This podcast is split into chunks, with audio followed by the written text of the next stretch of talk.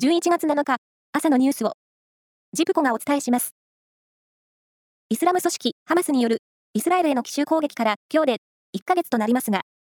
双方の戦闘は激しさを増すばかりで、国際社会が求める停戦への道筋は全く見えない状況が続いています。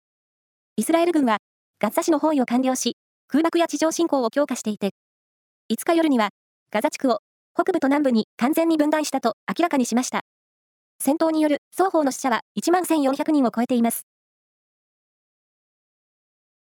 ロシアのプーチン大統領が、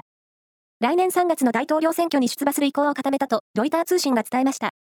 次の選挙で当選すれば、通算5期目となります。防衛装備品の輸出ルールの見直しをめぐり、自民党と公明党の実務者が、安全保障面などで協力関係の深い一部の国に対して、地対空ミサイルなど防御目的の武器の輸出解禁を議論する方向で検討に入ったことが分かりました。来年の春闘の経営側の指針となる経団連の経営労働政策特別委員会報告の原案が判明し、物価高などを踏まえ、今年以上の賃金引き上げの積極的な検討と実施を会員企業に要請することが分かりました。賃上げ率の目標値は示していないものの、今年の春闘での平均賃上げ率3.99%を超える4%以上の賃上げを目指す姿勢を鮮明にした形です。トラック運転手の残業規制が強化されることに伴って、人手不足が懸念される、いわゆる2024年問題に対応するため、米専用の貨物列車の定期運行が始まり、大阪市の貨物ターミナル駅に、昨日、初めての列車が到着しました。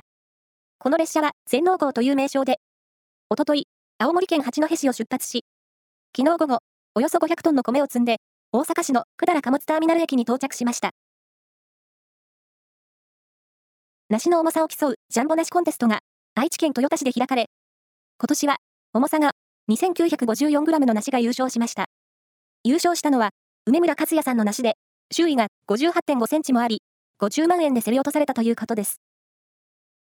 以上です。